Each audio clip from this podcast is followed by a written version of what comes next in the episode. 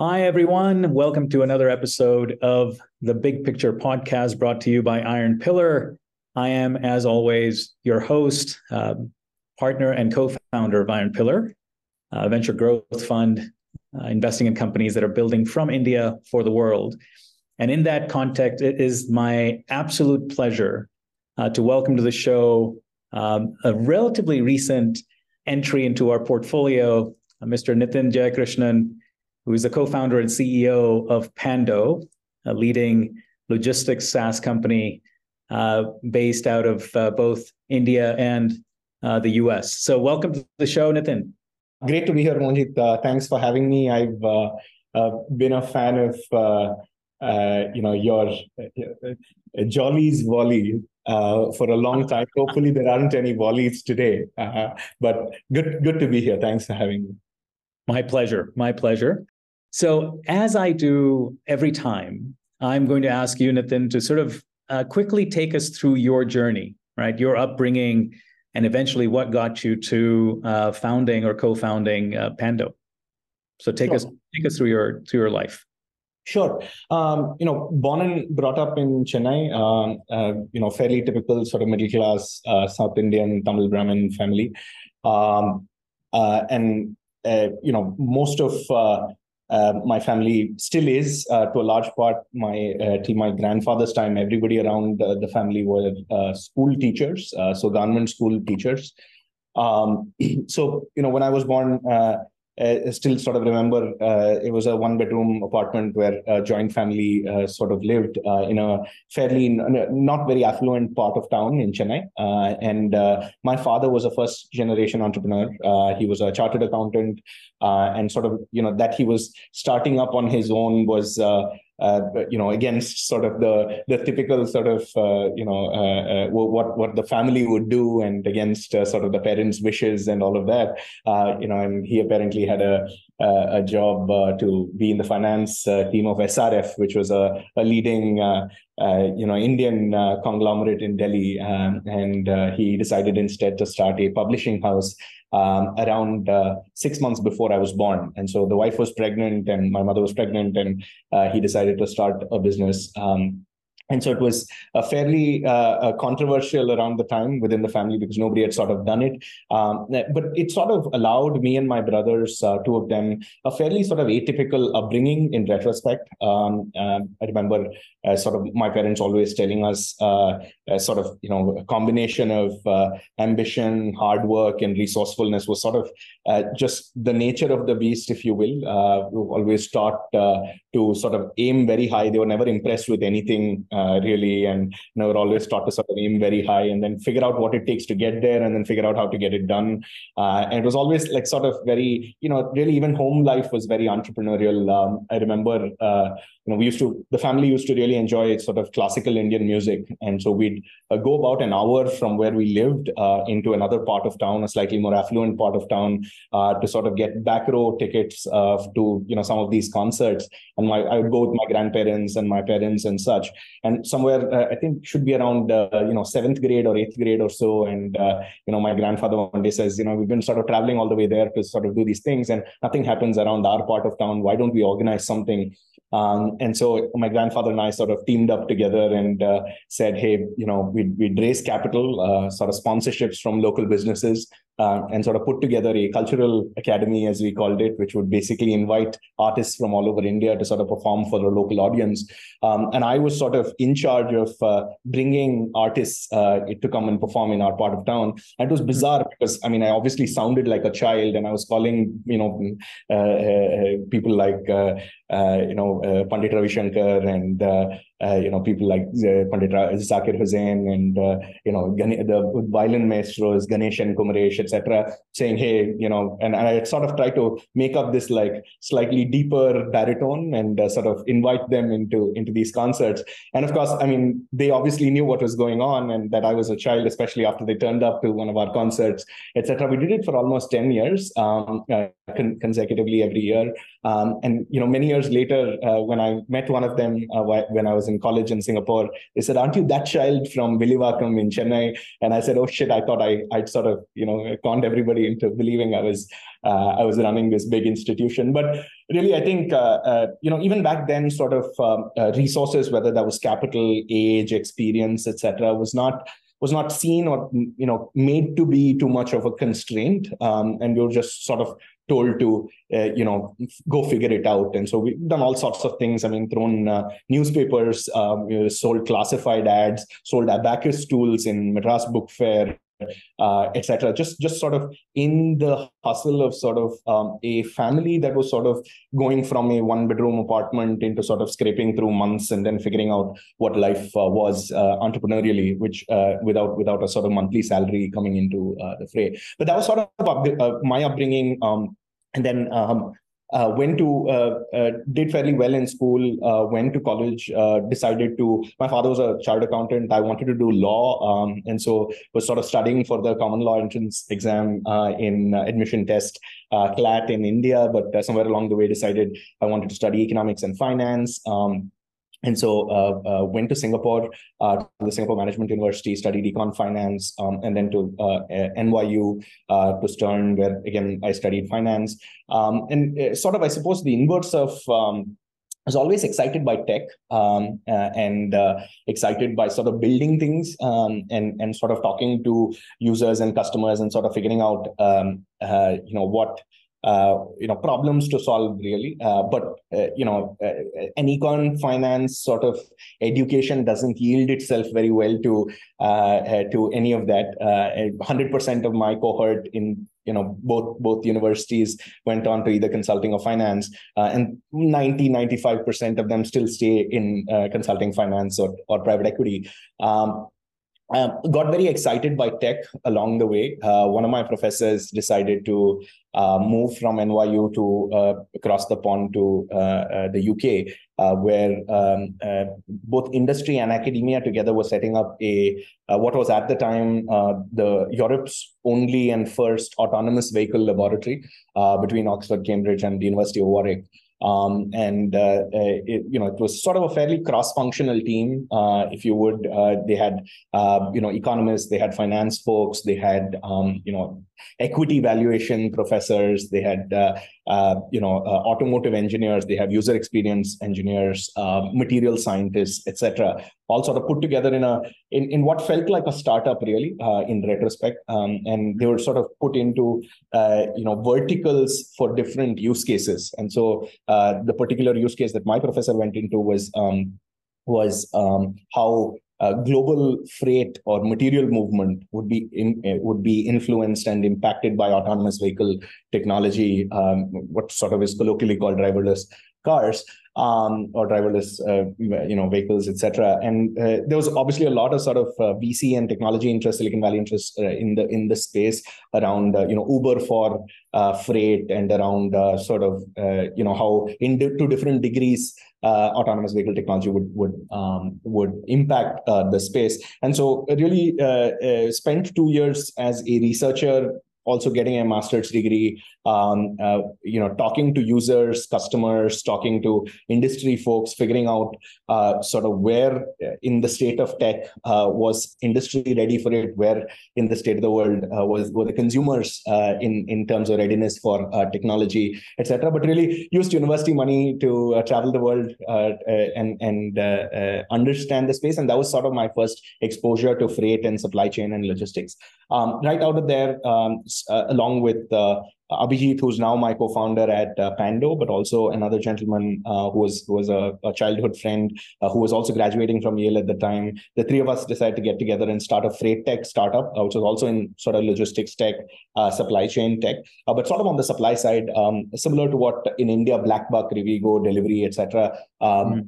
did, and in the US Flexport, Convoy, etc. were doing. In Europe, Sennder and others were doing. It was a marketplace for for freight, um, both domestic and international. Uh, we built a fairly sizable order book. Um, but somewhere along the way, um, it felt like every time we'd go to a customer and call ourselves a digital freight brokerage, uh, the freight brokerage part of the uh, moniker seemed um, like sort of commoditized. And they said, okay, I mean, I'll give you a vendor code. Just and these are large customers, P&G, J&J, Nestle, etc.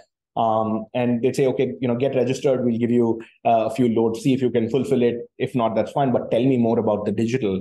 Um, my uh, GT Nexus, uh, you know, uh, uh, transport management system doesn't do these two things. Can you help me uh, augment that? Hey, my Oracle warehouse management system doesn't do these two things. Can you augment that? hey, you know, my systems are more for myself, but I want it to be collaborative with my carriers like you, my customers, and my suppliers to whom you deliver or pick up from. Can you help me build those networks around my existing systems of record, etc., which got us very excited um, around around what the potential for this could be. Uh, and then subsequently, uh, you know, we decided to uh, you know, uh, pivot, uh, you know, really uh, sell the order book to another 3PL. Um, you know, take December off. This happened in November. Take December off, and on January 1st in 2018, we started Pando, which was really trying to solve the same problem, but from the lens of building a global software as a service business um, that sort of infused uh, that was at the intersection of supply chain and AI. Uh, and the intention was, hey, you know, it seemed like, uh, you know, really, uh, and the word for it, I said this in 2017, 18, and it seemed like to others listening to it seemed like, you know, I was being too harsh, but it's, I still feel the same way. I think it's criminal that some of the world's largest brands, the brands that you and I live with and love, uh, for them to keep their promises to us, for them to deliver on those promises to us, uh, which is really the promise of the brand, the supply chain and the delivery and the fulfillment ecosystem is really the foundation of that entire experience. And so, uh, really, and we saw the worst of it during COVID. Um, and subsequent, you know, before around the time the Suez Canal crisis or you know the chip shortage,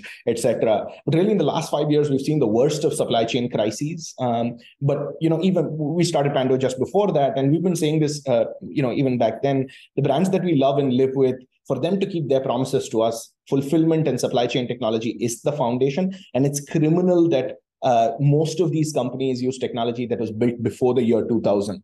Um, and so it felt like, hey, technology has drastically improved, supply chains have drastically changed. And for the next 20 years, you know, there ought to be great tech, great capital, and great minds sort of working on the problem itself, which is really why we started Pando. That's incredible. But what's what's interesting to me is uh, it was actually bits and pieces from your last venture where there were gaps in the overall toolkit, if you will, uh, around supply chain that triggered the thought process for what eventually became Pando, which is which is great. So always have customers sort of giving you ideas of what um, you know what the gaps are in the market, uh, which is which is the ideal way to actually you know launch uh, launch a company.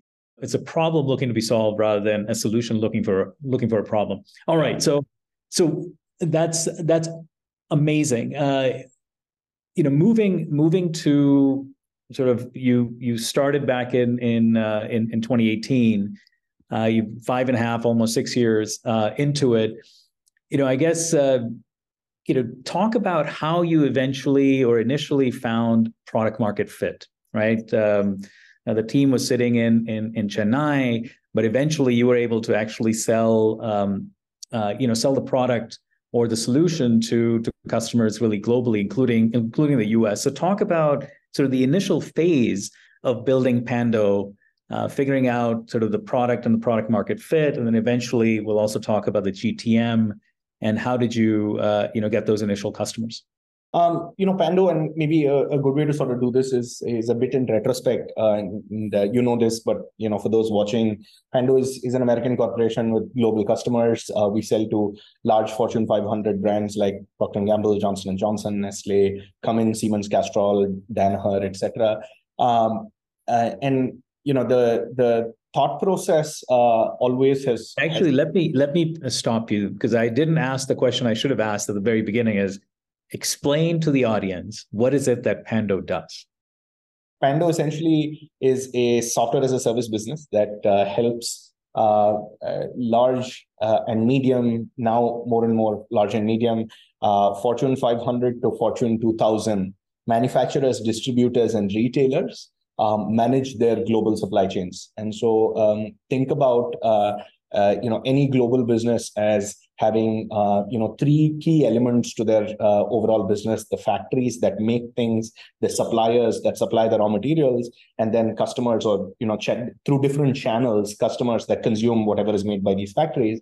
Um, and of course, retail does not have the factory element, uh, and manufacturers might not own the retail bucket. But really, you know, the the overall supplier to consumer sort of cycle looks like that.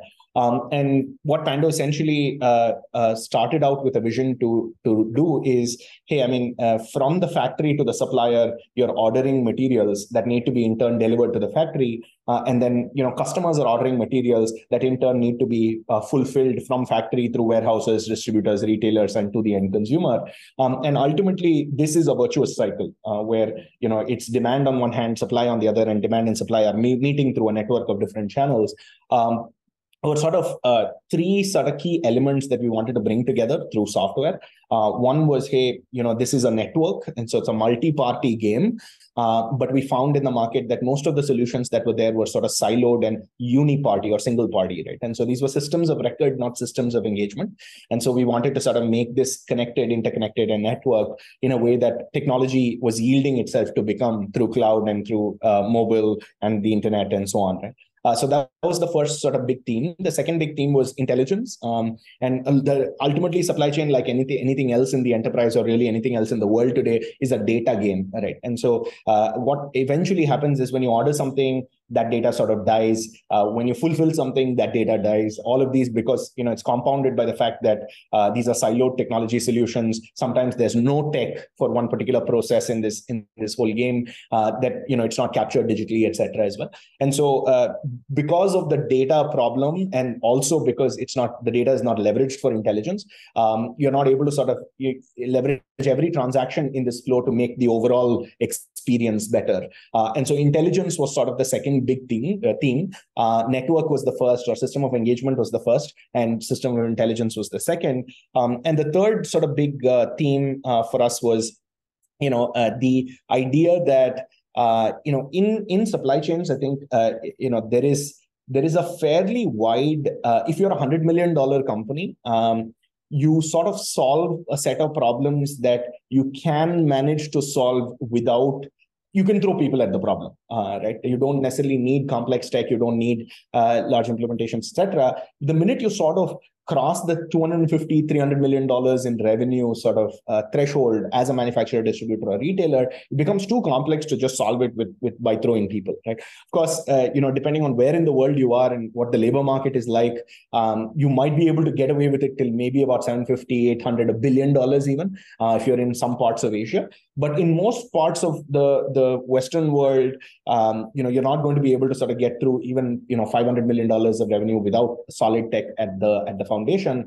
And a lot of that tech was very, very old. The supply chain problem is not new. Uh, supply chain software as a as a category is not new, obviously, but a lot of that tech was very old. And so uh, the third sort of big theme was how do we leverage uh, modern technology stacks, both from you know software as well as hardware stacks, to be and and really the data that's available outside uh, you know just uh, uh regular enterprises and their existing technologies uh, to be able to sort of modernize the supply chain uh, realm, right? So that's sort of what we do. Um, we started in India. Going back to your previous question of uh, sort of how we started and uh, where how we're scaling. Um, so the, there are some things, uh, you know, I, I, we keep saying at Pando that uh, we, have sort of had a, a three-year, one-year journey, um, and uh, you know, uh, and then a, a, almost a two-year second year journey, if you will, right? Uh, and a large part of that was uh, because we decided to sort of set our ambition um, on selling to the large enterprise segment on day one. Um, and the usual potentially, and I sort of I'm, I'm treading on on thin ice here, but potentially the easier path uh, might have been to sort of sell to small enterprises uh, and then sort of graduate to the mid market, graduate to the upper mid market, then to the enterprise, then to the Fortune 500. Um, but with Pando, what we actually said was, hey, can we sell to the Fortune 500 on day one? And mm-hmm. in turn, translated to what is the kind of product that I have to build where a Fortune 500 company will pay $100,000 in ARR and sign a five year contract with a lock in. Um, is how we started the product development journey, and so uh, it was it was a it was a bit of a stretch on day one for a company. Uh, and I forget it wasn't even a company back then, right? It was for two founders that did not have enterprise software background or supply chain technology background or supply chain background itself. Um, uh, but but what that sort of uh, you know benchmark allowed us to do uh, was it, it, while it took some capital and it took some time, it allowed us to sort of build a product wherewithal and a product breadth that allowed us to sort of uh, be able to one be confident and then also be confident in delivering uh, confident in making a promise, but also be able to uh, be confident in delivering that promise to the very large enterprise. Um, and so, uh, while we did start uh, from India, we sold to global enterprises from day one. Uh, Philips was our first customer. We sold to you know, uh, Castrol to uh, British Petroleum Castrol to um, you know Cummins to Siemens, etc. Uh, very early in our journey, and eh, you know, it's sort of um, in in some sense you know, if you sort of translate that to uh, you know the context of where India is uh, in in its evolution as a SaaS market, um, you know, we are. Uh, in, there are very few companies today that are venture backed, enterprise focused SaaS businesses from India for the world. Um, and so, in in a lot of ways, uh, you know, we were sort of uh, part of that early cohort of companies that, uh, and there are a few giants ahead of us that we learn from and get inspired by every day. But really, part of that, you know, potentially single digit group of companies um, mm. and, and no more than early double digit uh, group of companies definitely that were writing the playbook on each function right? And so we were writing the playbook on how you'd market writing the playbook on how you'd sell. Uh, what does it mean from a talent perspective? How do you leverage prof- at, at what stage do you sort of uh, hive off professional services externally to partners? Each of these decisions were different for a valley company vis-a-vis a cross-border company like uh, pando. Um, mm. and so uh, we took our time to sort of figure that out digest it and, and be able to sort of say that yes you know the product the problem is a fit. The channel the product is a fit the you know repeatability of the sales process is a fit. The repeatability of the delivery process is a fit. That took us about three and a half uh, years approximately. We had very patient investors um, and and phenomenal board members that really sort of both had the foresight but also had the the appetite to be able to sort of support and nurture a business through those early days.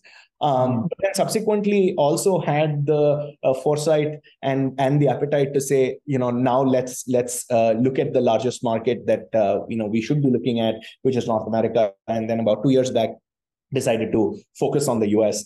Um, and a whole bunch of things that are similar. And uh, because we built that early muscle selling to large enterprises from India um, and delivering to these large enterprises from India, we were able to leverage that experience um, and, and wherewithal to sort of do the same in, in a mature market like the US. Uh, but also a lot of learnings along the way, uh, and we continue to sort of learn and evolve uh, as we as we drive. The the biggest uh, sort of excitement for us um, and and you know Mohanjit, you know this uh, at the board uh, discussions as well is you know when we were looking at uh, our early uh, TAM uh, we were looking at 400 accounts and we said hey how many of these 400 accounts can we capture um, mm-hmm. when we opened that up to the US and really when I'm saying US it's it's truly just you know the the US alone and you know we we started with a with a 11,000 account list this was a named account list of 11,000 accounts and said, hey, this is the TAM that we're going after, uh, where we believe that we have a fighting chance to be a market leader.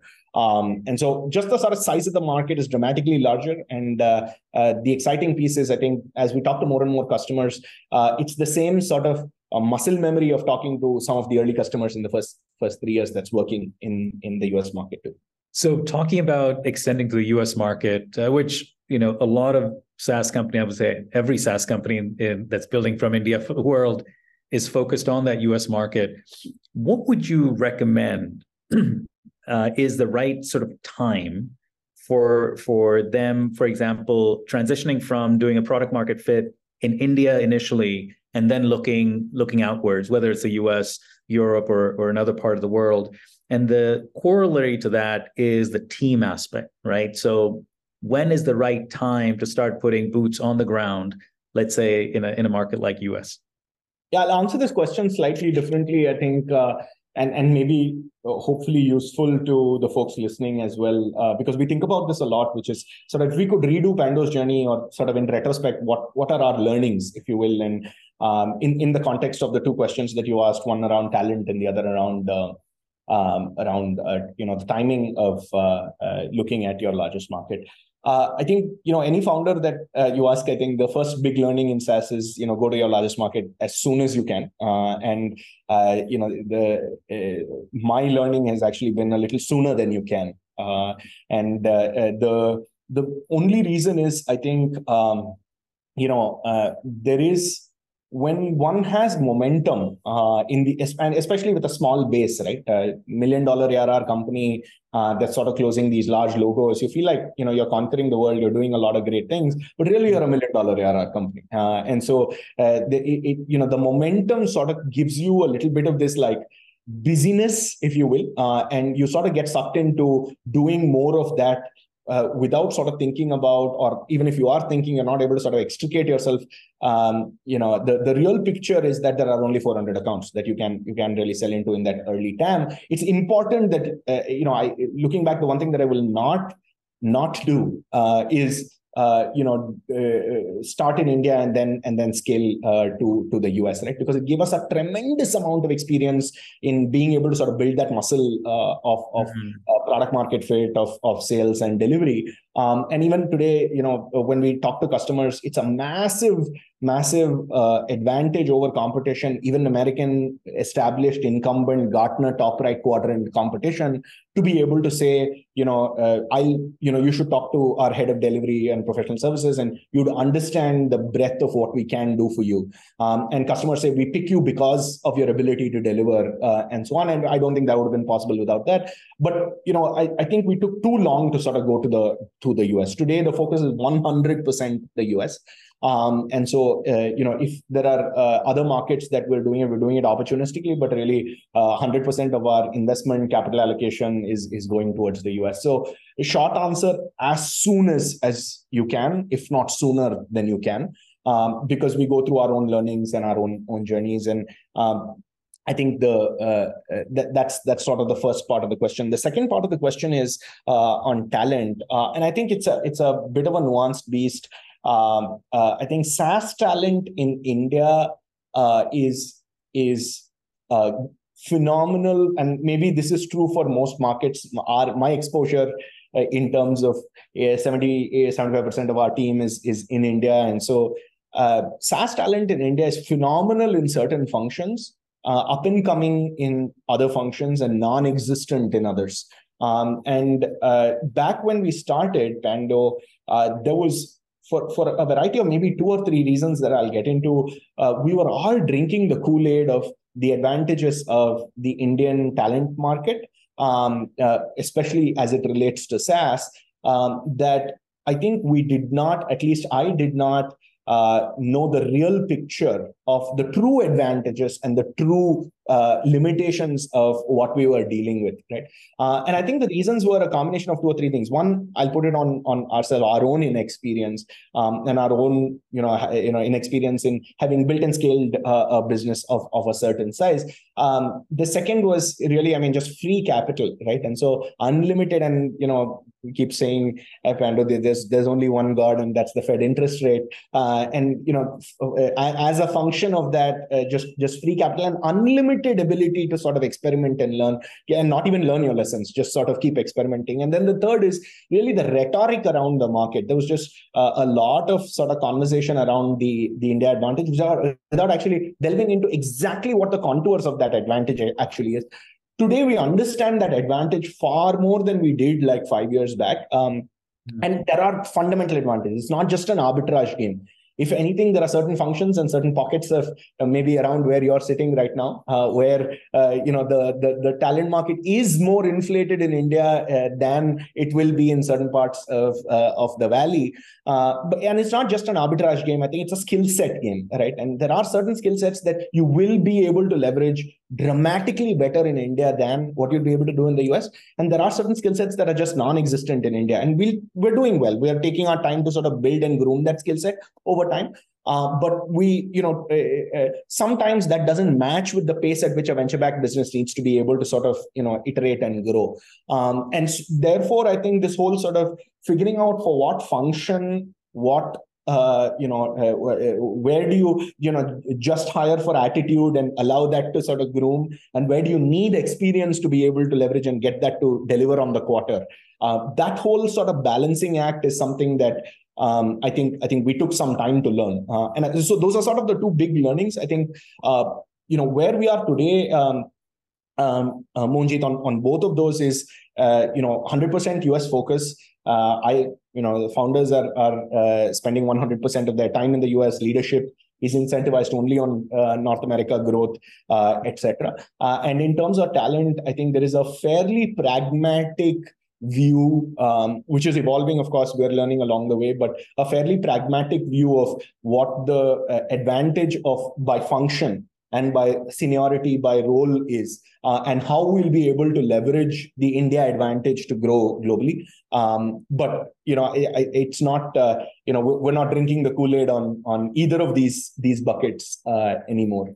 So let me double click on that though. Uh, so so just give some specifics if you might on let's say just the functions where india has an advantage versus india has limitations for example uh, I think you know broadly four buckets for a for an enterprise SaaS business um, where frankly without and, I, and I'm saying this very specifically it's an enterprise software business as a service uh, and and not as a software as a service business and not necessarily SMB SaaS. And maybe uh, you know enterprise but hardware or managed services might be different. But specifically for an enterprise SaaS business I think there are four broad functional areas that if one fails all four will fail and the business will definitely fail. All four need to the pillars need to sort of move together if you will. Uh, marketing and sales being one uh, you know uh, customer success uh, people call it professional services customer success implementation delivery whatever uh, being the second. Um, engineering uh, being the the third and product management sort of being the fourth right? And it's critical in this in this overall sort of equilibrium to sort of continue maintaining that all four are are growing together. Um, I think the uh, uh, the thing that uh, the, the functions that India gets really really well uh, is uh, engineering. I think we do we do very well. We there's phenomenal quality of talent. There is you know and and you know people talk about sort of 10x engineers, 100x engineers, exponential engineers, etc. In the US, I think there are exponential engineers in India, um, and I think you know what you know they they might uh, lack or might uh, not have an experience they make up for in sheer just grit and hard mm-hmm. work and ability to sort of uh, you know put the customer first and ha- the ambition to sort of grow uh, really so phenomenal sort of pool of talent on the engineering side um, I think the second bucket is uh, is interestingly, uh, you know, you know, before, before that, uh, the second bucket is is professional services. Uh, I think customer success, implementation, professional services, delivery, etc. Uh, fairly rich legacy of IT services in India, um, and just sort of translating that into the enterprise context. Uh, you know, in every and it's a nuanced sort of I mean, IT services is basically uh, taking customer success, which is one function in uh, in uh, you know a SaaS business, and basically making a business out of it, a PNL out of it. Uh, and so all the nuances of, of that and all the sub functions of that and how that should operate, I think there are people who get really, really well and sort of have dedicated their lives to. And there are playbooks that one can leverage uh, fairly quickly as well, right? So that's the second.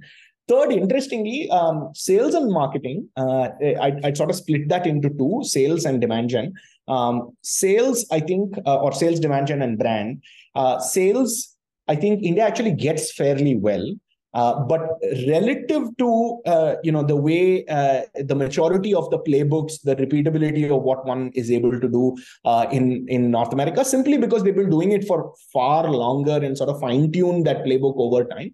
Um, I think there is there is a gap, but what they uh, again you know what a lot of um, Indian software sellers might not have an experience or leveraging playbooks, they make up for ensure sort of uh, you know uh, hospitality, if you will, right? Uh, the ability to sort of put your customer first, truly yeah. listen uh, and deduce the problem statement and be able to then craft a solution to your problem with a product that you have built. I think is ultimately what what enterprise software sales is. And you know people are able to sort of bring that to the fore fairly well. So i wouldn't say the gap is too wide on the on the sales front.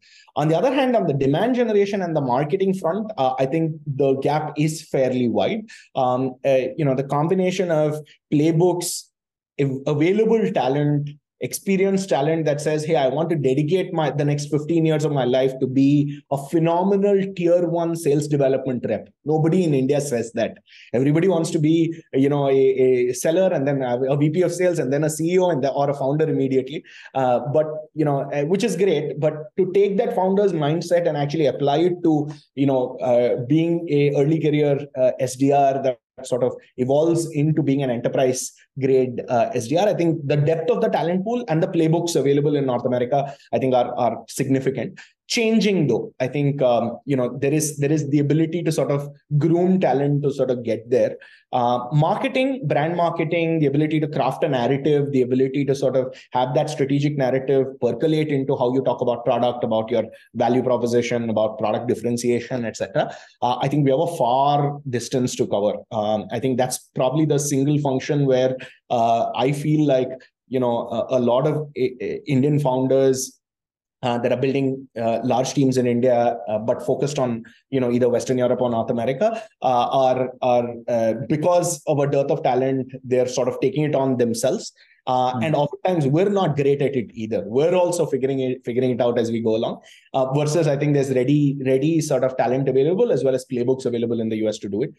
fourth and lastly, I think product management. Um, I think the the uh, you know in the sort of continuum or the the sort of what should be a virtuous cycle between customer facing product management and engineering or internal facing product management, uh, the second half I think Indian PMs are phenomenal at, especially for the enterprise. Uh, I think the combination of functional experience, enterprise facing product management experience, and core PM chops, right? Uh, in at the intersection of this when like for us that means supply chain experience enterprise product management experience and then like core you know delivery and sort of whatever agile and and uh, whatever methods you use the ability to deliver on that promise really right? Um, and the combination of that there are probably like 10 people in the country who can do right? And so uh, you know therefore we're then having to borrow from like consult you know supply chain consultants and groom them in product management or generic pms and then groom them in supply chain for example right? And that takes a bit of sort of bandwidth and capital and time really.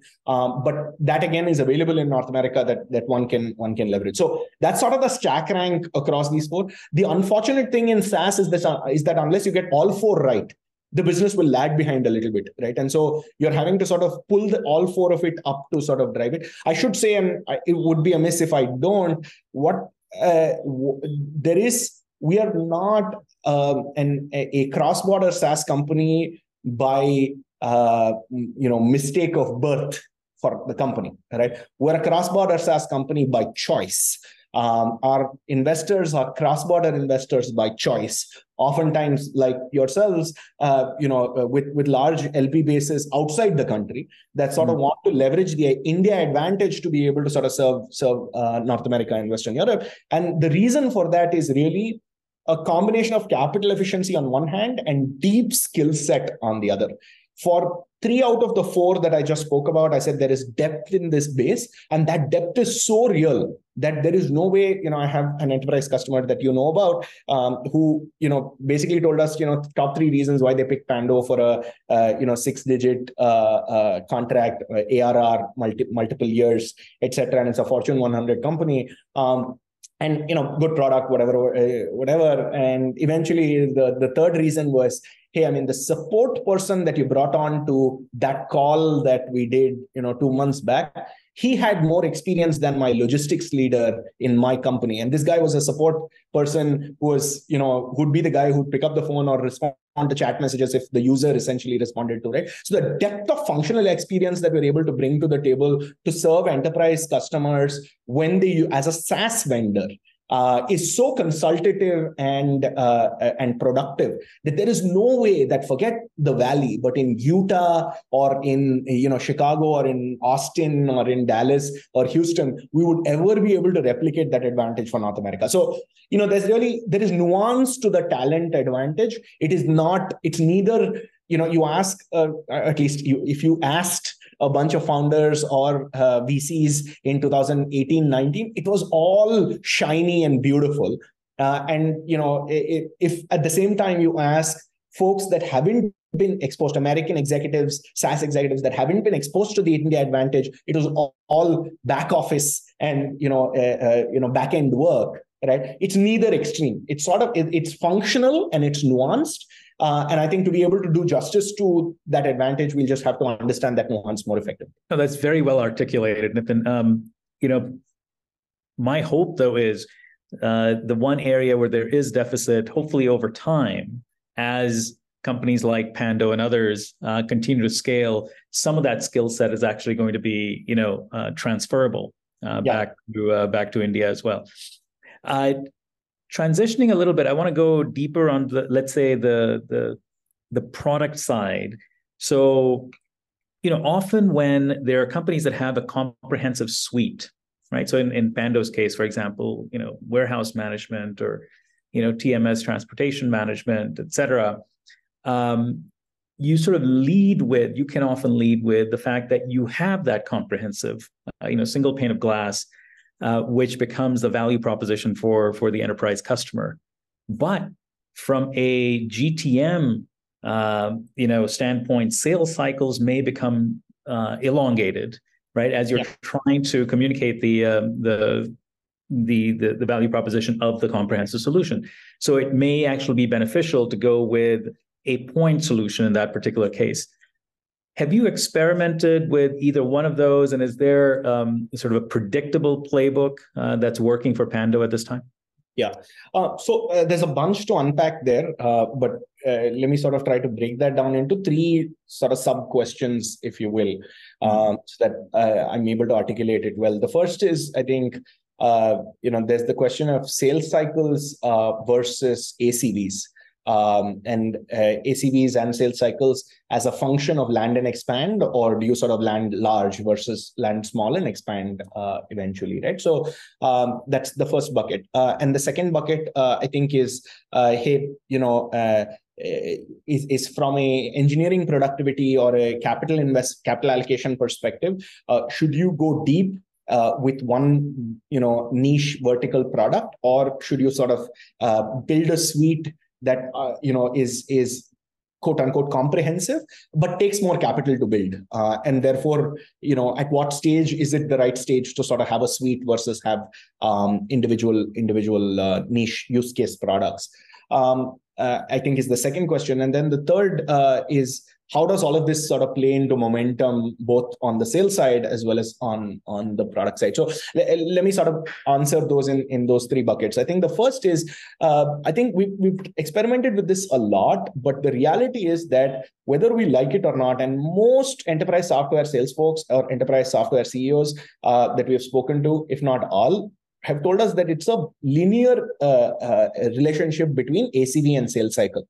Um, if you want a large deal uh, and whatever large in your industry is and in general venture backed SaaS startup companies whatever is you know you cross 100000 you cross 200000 you're considered sort of large if you will right? But of course the larger it is the larger uh, you know you you subjectively uh, or relatively are. Uh, but the larger the deal size the larger the sales cycle.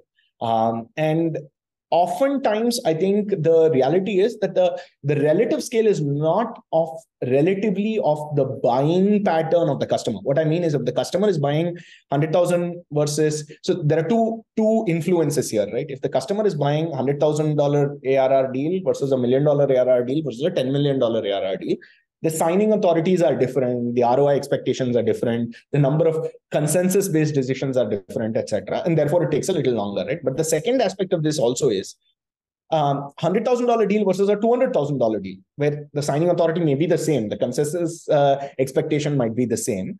Uh, the the our the, the startup or the team's ability to understand, navigate, and be able to sell uh, is slightly different, right? And therefore, I think it takes it it takes us longer to sort of sell uh, uh, as well, right? So I think there is a linear relationship here. Um, our experience in this has been to maintain a minimum value threshold uh, and get a minimum viable product to that threshold right so uh, we made a decision to say that whatever happens in the mid market we will not breach the $100000 threshold.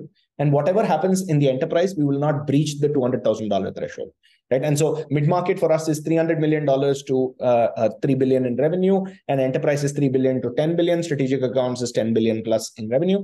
Uh, in the first two buckets of 300 million to 3 billion, whatever we sell, the whatever minimum product packaging that we package, hundred thousand dollars is the minimum that we're going to land in.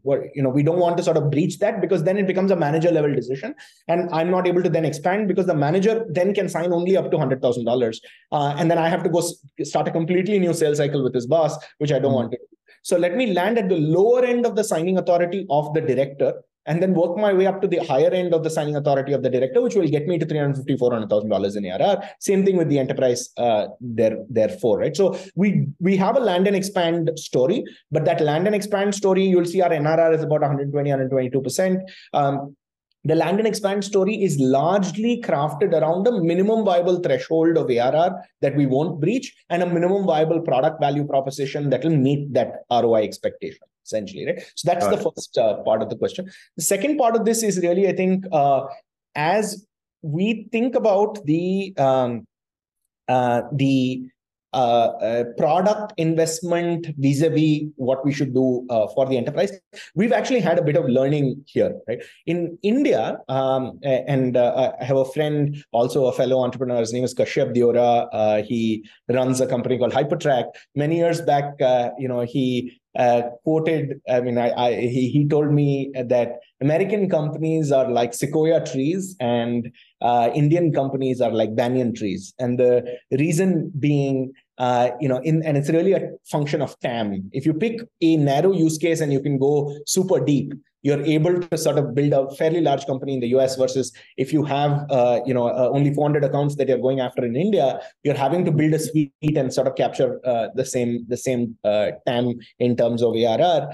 Uh, I actually think there is a a second angle or an influence on this, which is that I think in a low interest rate, um, um, easier spend environment that we found ourselves in for the last eight to 10 years, um, I think companies, buyers, uh, were buying software uh, for every niche use case they could independently without necessarily rationalizing the overall process and the technology for the overall process.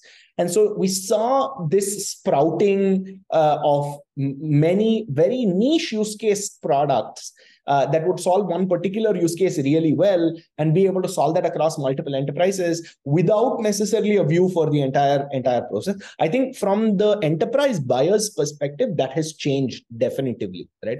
Um, we see pando as having an advantage in the buying process although we lead with one product the fact that we take into account the entire procure to pay or order to cash sort of life cycle and say, hey, this particular process, we cover everything, but I can't and I won't sell you the whole thing.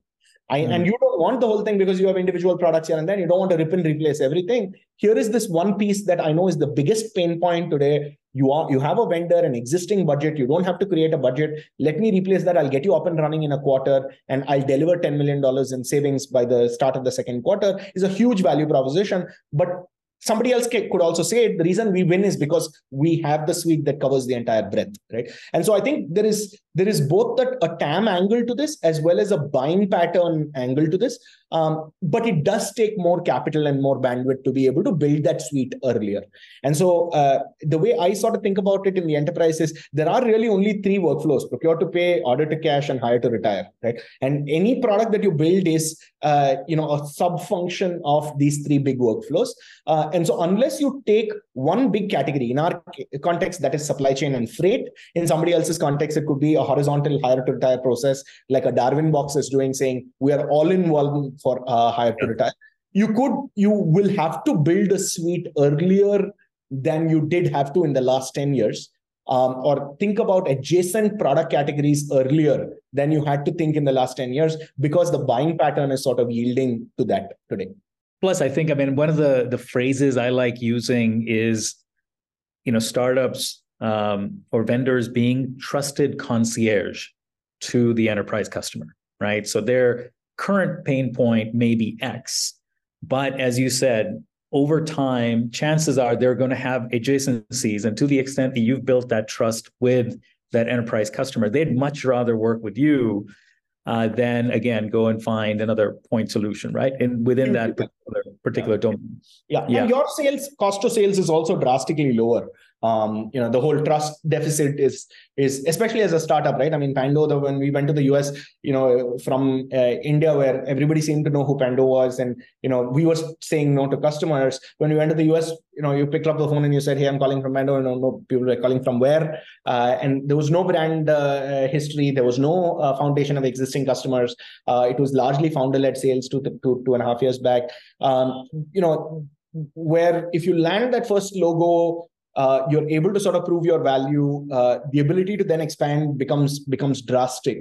Um, and we have a customer today uh, and you know it's it's now public information danaher uh, who's been with us uh, was our first customer in the us uh, where frankly we you know we borrowed the brand of a, an si tcs to sort of leverage uh, them to be able to land the logo because there's no way that they would have trusted a Fortune 100 company would have trusted Pando uh, for a mission critical process where if we are down, you know, their revenue will not be met for the for the quarter.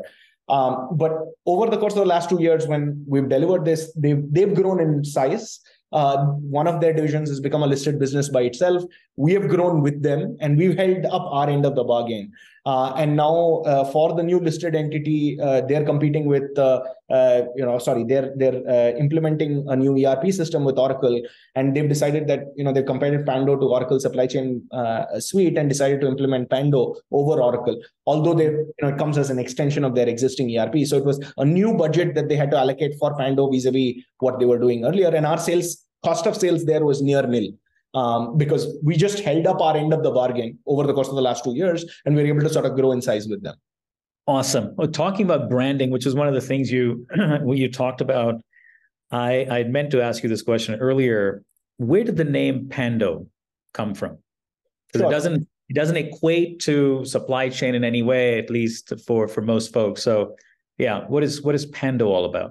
Yeah, um, Pando is actually a, a I'll give you the actual answer and then a couple of funny stories. But uh, uh, you know, Pando is a is a forest in northern Utah uh, in the U.S. Uh, it's about 900 odd acres of forest land. They call it the Quaking Aspen.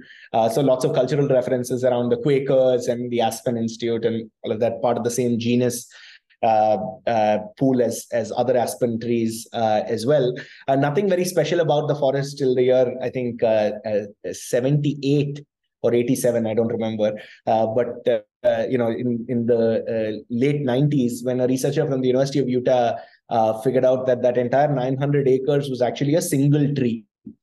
It was not what looked like sort of you know individual trees that a forest from the outside was actually a single tree across 900 acres. It was like an upside down banyan tree um, where in a banyan you sort of have the roots coming down from the uh, from the branches and looking like trunks. Here you had a common root base, a network of roots that was sort of sustaining 900 acres uh, of, of forest land, and then sort of shoots coming out at different spots. And so it could actually be traced back to a single uh, trunk at some point in in the in history. Um, and it is till date the heaviest living organism uh, in in the world and sort of uh, that entire root base sustaining all of those seemingly siloed seemingly standalone trees was um, an interesting metaphor to supply chain for us because um, you know it, it is a multi-party mutually uh, coexistent sort of game where if a mm-hmm. supplier defaults uh, you're in jeopardy. If you don't supply well, your customer is in jeopardy. If your carrier or freight forwarder goes bust, or decides to um, you know go on strike then you know you are in jeopardy and you know de- products don't get delivered. Uh, you know oil prices have an impact on you know uh, uh commodity availability and and fluctuation. Uh, china plus one geopolitics. The just global supply chain is such a multi-party game uh, but technology sort of sustains it was really uh, you know siloed and and really uh, you know archaic.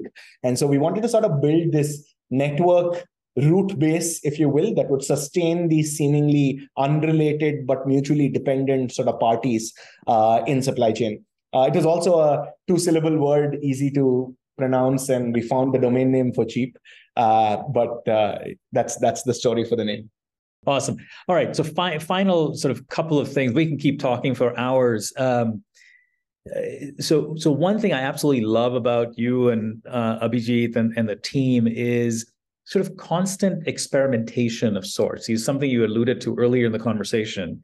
So I want to talk um, uh, about a couple of them uh, where I think the other entrepreneurs could also leverage and learn from. Uh, so one, I can't remember what it was called, where you were doing sort of joint sessions with, I think it was McKinsey and um, and and a university and so talk about something like that. And the other, I think, which is more recent, is tapping into, let's say, interns uh, or or recent sort of college grads, or maybe folks that are who are, who are still in college, as uh, enhanced sort of Pando teams, if you will. Uh, just talk about that and and you know um, have these experiments work, not work. How do you keep coming up with sort of new things to uh, to try?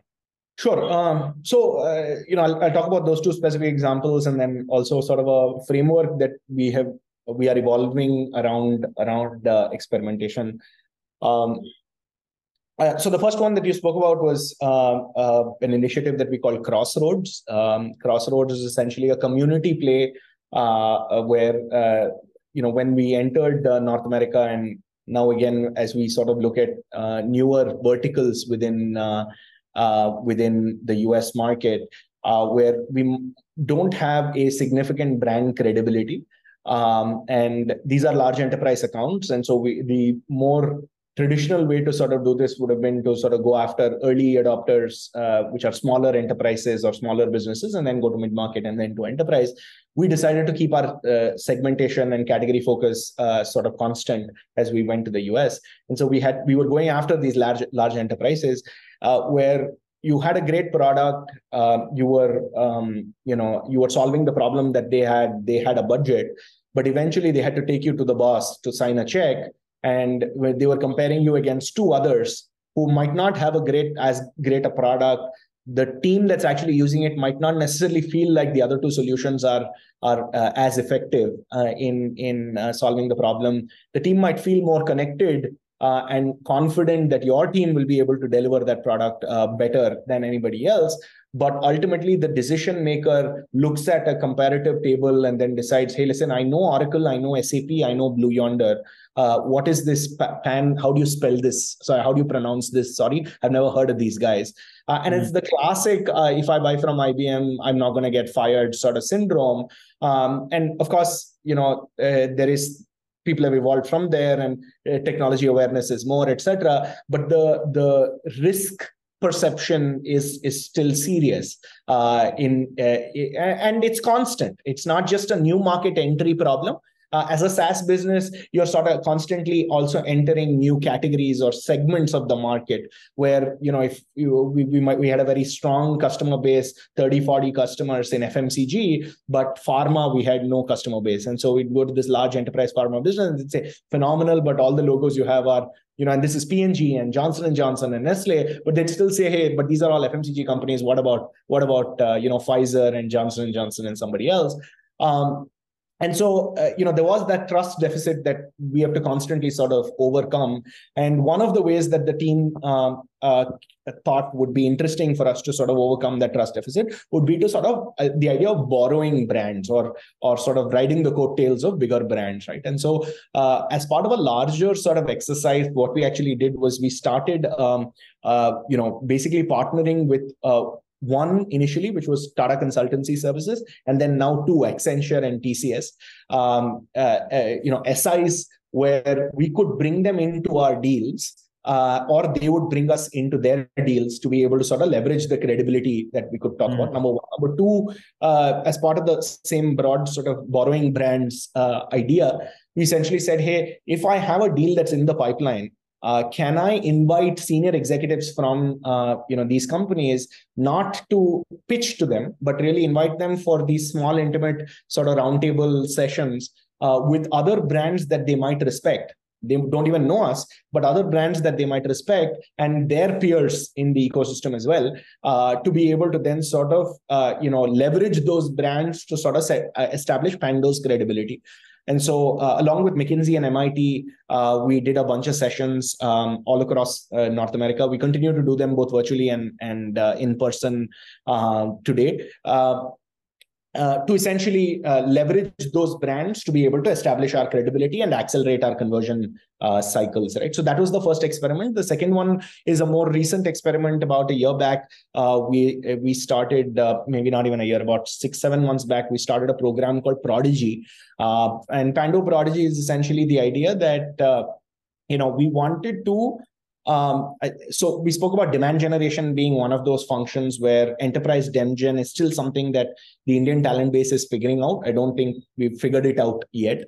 Um, and so we realized that there were, uh, uh, you know, we had to build this talent base. We had the option of either sort of going to the US and hiring a demgen uh, team or being able to sort of, you know, build and groom the talent base from India to be able to support the North America sales uh, and delivery engine.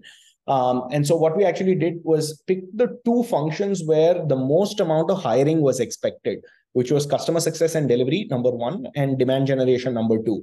These two teams seem to be growing at the fastest pace. And there was also some degree of linearity. Um, uh, demand gen is understandable, delivery is also understandable. If you add one SDR, you can expect four more uh, you know uh, marketing qualified opportunities in the funnel in the next week whenever they're fully ramped up let's say three months to ramp up uh, one sdr you add you'd be able to add four more marketing qualified opportunities for that month right um, and so there was some degree of linearity to the capacity growth and therefore the pipeline growth uh, in the outbound uh, uh, demand generation team. Same thing for delivery as well.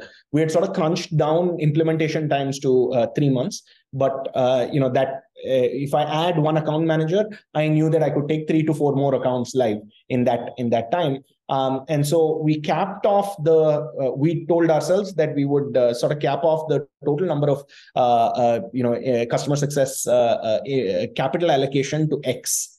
And so anything that crosses that X, you know, I'm not, we're not going to allocate more capital to, we'll have to leverage partners to be able to do. Uh, uh, same thing on this side on on uh, demand generation. We sort of capped off the total capital allocation there as well. So we had to work with a finite amount of capital to be able to sort of accelerate our demand gen and therefore uh, you know accelerate conversions and you know as more accounts came in, implement more. So we needed more people to sort of do that. Um, mm-hmm and we realized that uh, you know we couldn't do that in a high uh, uh, uh cost environment like the US. We had to do it uh, in India, but in India, in turn, you know the talent was not readily available for demand generation. Uh, it had to be built. So that was sort of the context around which this experiment came up. Pando Prodigy is essentially a program where we go to um, you know tier one, tier two, and tier three colleges. Uh, across uh, the country uh, and look at computer science graduates in their fourth year of engineering. Um, and interview the best of the lot who both have an academic uh, who are academically uh, sort of top performing, but also uh, have a passion for communication, good language, etc um, and are excited about sort of joining an early stage high growth uh, startup. Uh, and they go through a one full year uh, internship in their fourth year. So they're still studying in their fourth year uh, of engineering, but they work with us, uh, you know, for for an entire year. At the end of that year, uh, they get placed in different functions within Pando. Um, it gives them a, a fairly uh, extensive view of what building a, a, global SaaS business from India looks like.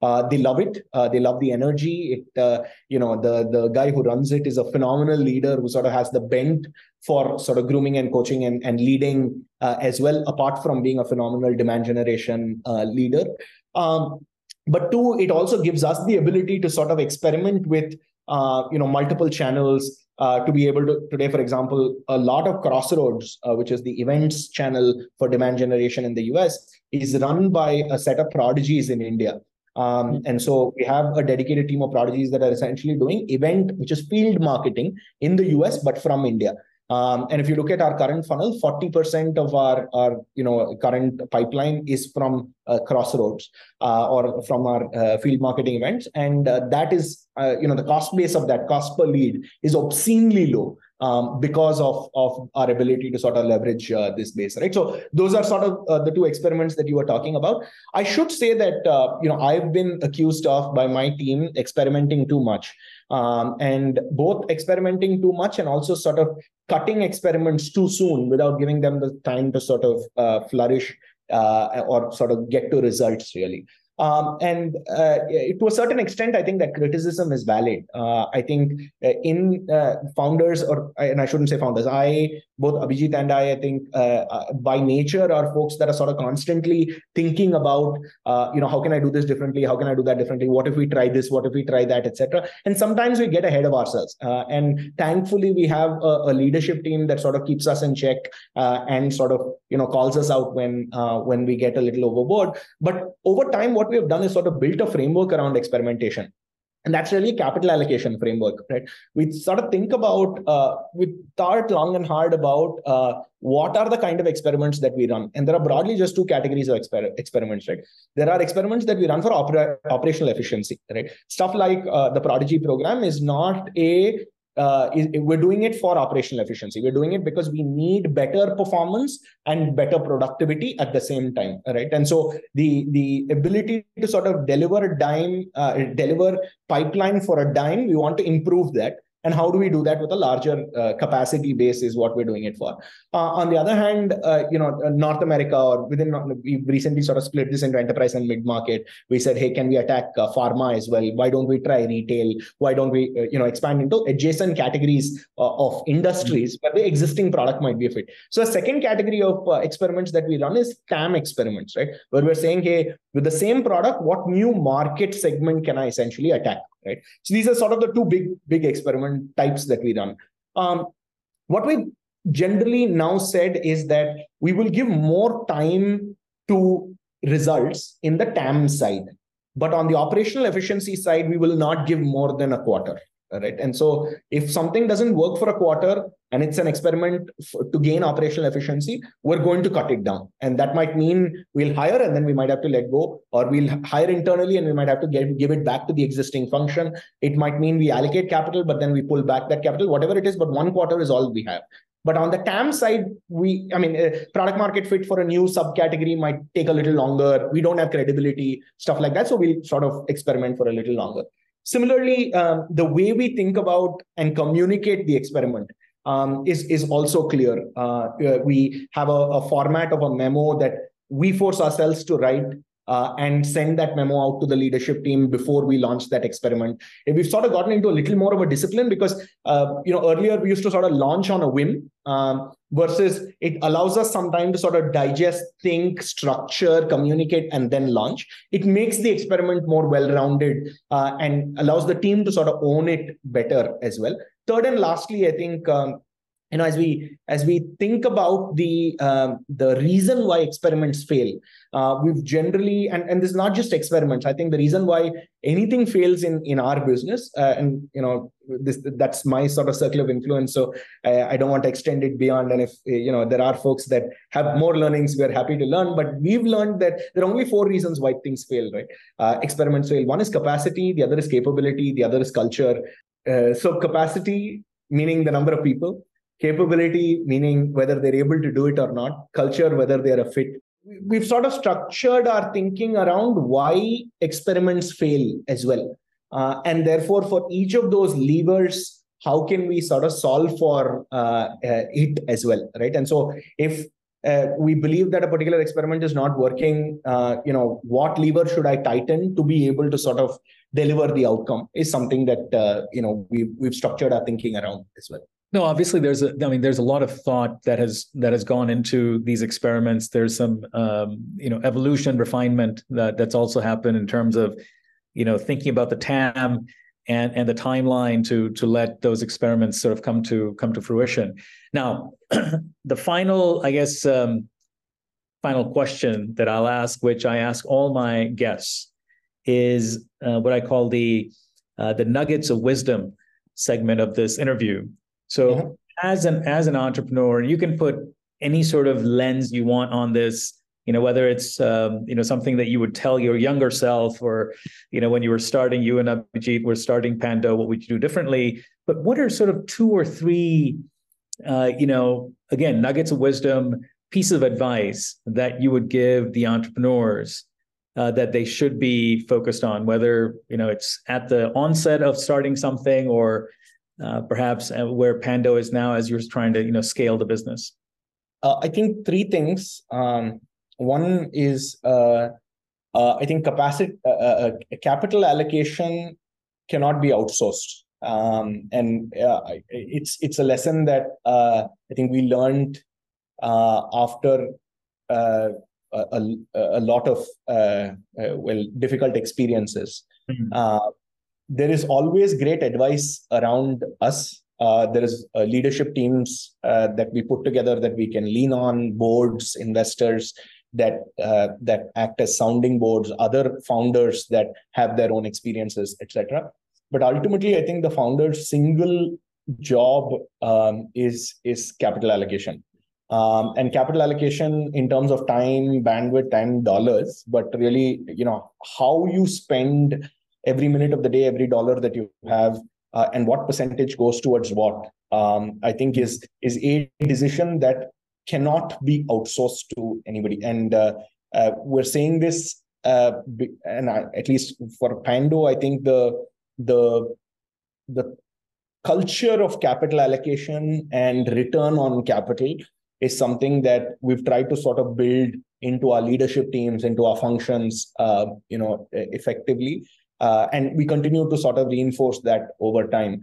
Uh, but that was not always the case. I, I would have uh, done it much earlier. Number one. Number two, um, I think the it's it's it's a long journey, uh, and uh, you know, founders being founders, I think we sort of get very very obsessive um, and very almost insular uh, in in sort of having blinkers on and uh, you know spending 200% of our energy time and and bandwidth uh, on uh, the business. And that's the only way to sort of nurture something and get it to to uh, what you want it to be. Um, but i think thinking about life as uh, sort of sources of energy and and investments of energy um, or expenses of energy, I think are are important. And so, whatever that is for one, uh, for me, uh, it's been a combination of my family, uh, coaching, leadership coaching, um, and and meditation. Uh, for others, it could be sport, it could be I don't know, whatever, just doing things for fun, meeting other founders, whatever it is, but not talking shop.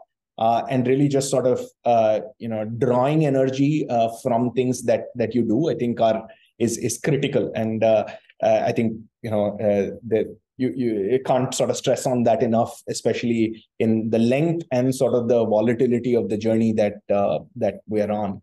Um, and three, I think I think you are a you you and your outcome are a function of the people that you surround yourself with. I think uh, uh, mm-hmm. the uh, we've been wildly fortunate to have the kind of investors, the kind of leadership, uh, and uh, the team at Pando that uh, we've put together. Uh, I think the it, it's not just about the it is not just about the quality of the of the talent or the quality of the skill set. It's also about sort of the resilience and the attitude that uh, people bring to the table. I think there is uh, you know it is it is a high volatility environment um, and the market is that you are in and the path that you, we've chosen is high volatility. But the beta uh, of whether you have to be as highly volatile or not and, and what that sort of uh, cushion factor between you and that market is is really the people that surround you. Uh, and i and i mean at work. So the team that you put together the co-founder uh, founders that you build with the investors that come on board and the board that you build uh, i think is a, is a big part of uh, of what we become uh, both as an outcome and you know as individuals. So i think that's the that's the third Well, I can't I can't speak for the other uh, investors on the board, but I can tell you honestly, Nitin, that um, you know Iron Pillar is blessed to have an entrepreneur um, or entrepreneurs like you and Abhijeet among our fold. So um, thank you, thank you for for your time. Thank you for the uh, the sage advice. Thank you for being candid.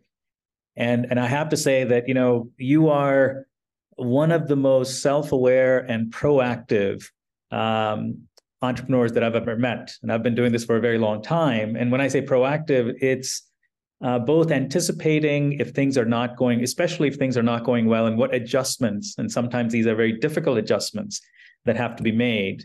And if there is a, you know, a, a curveball or googly like, you know, COVID or or, or Silicon Valley Bank uh, situation that comes, uh, you know, comes into play, you know, how do you adjust? How do you pivot if you need to?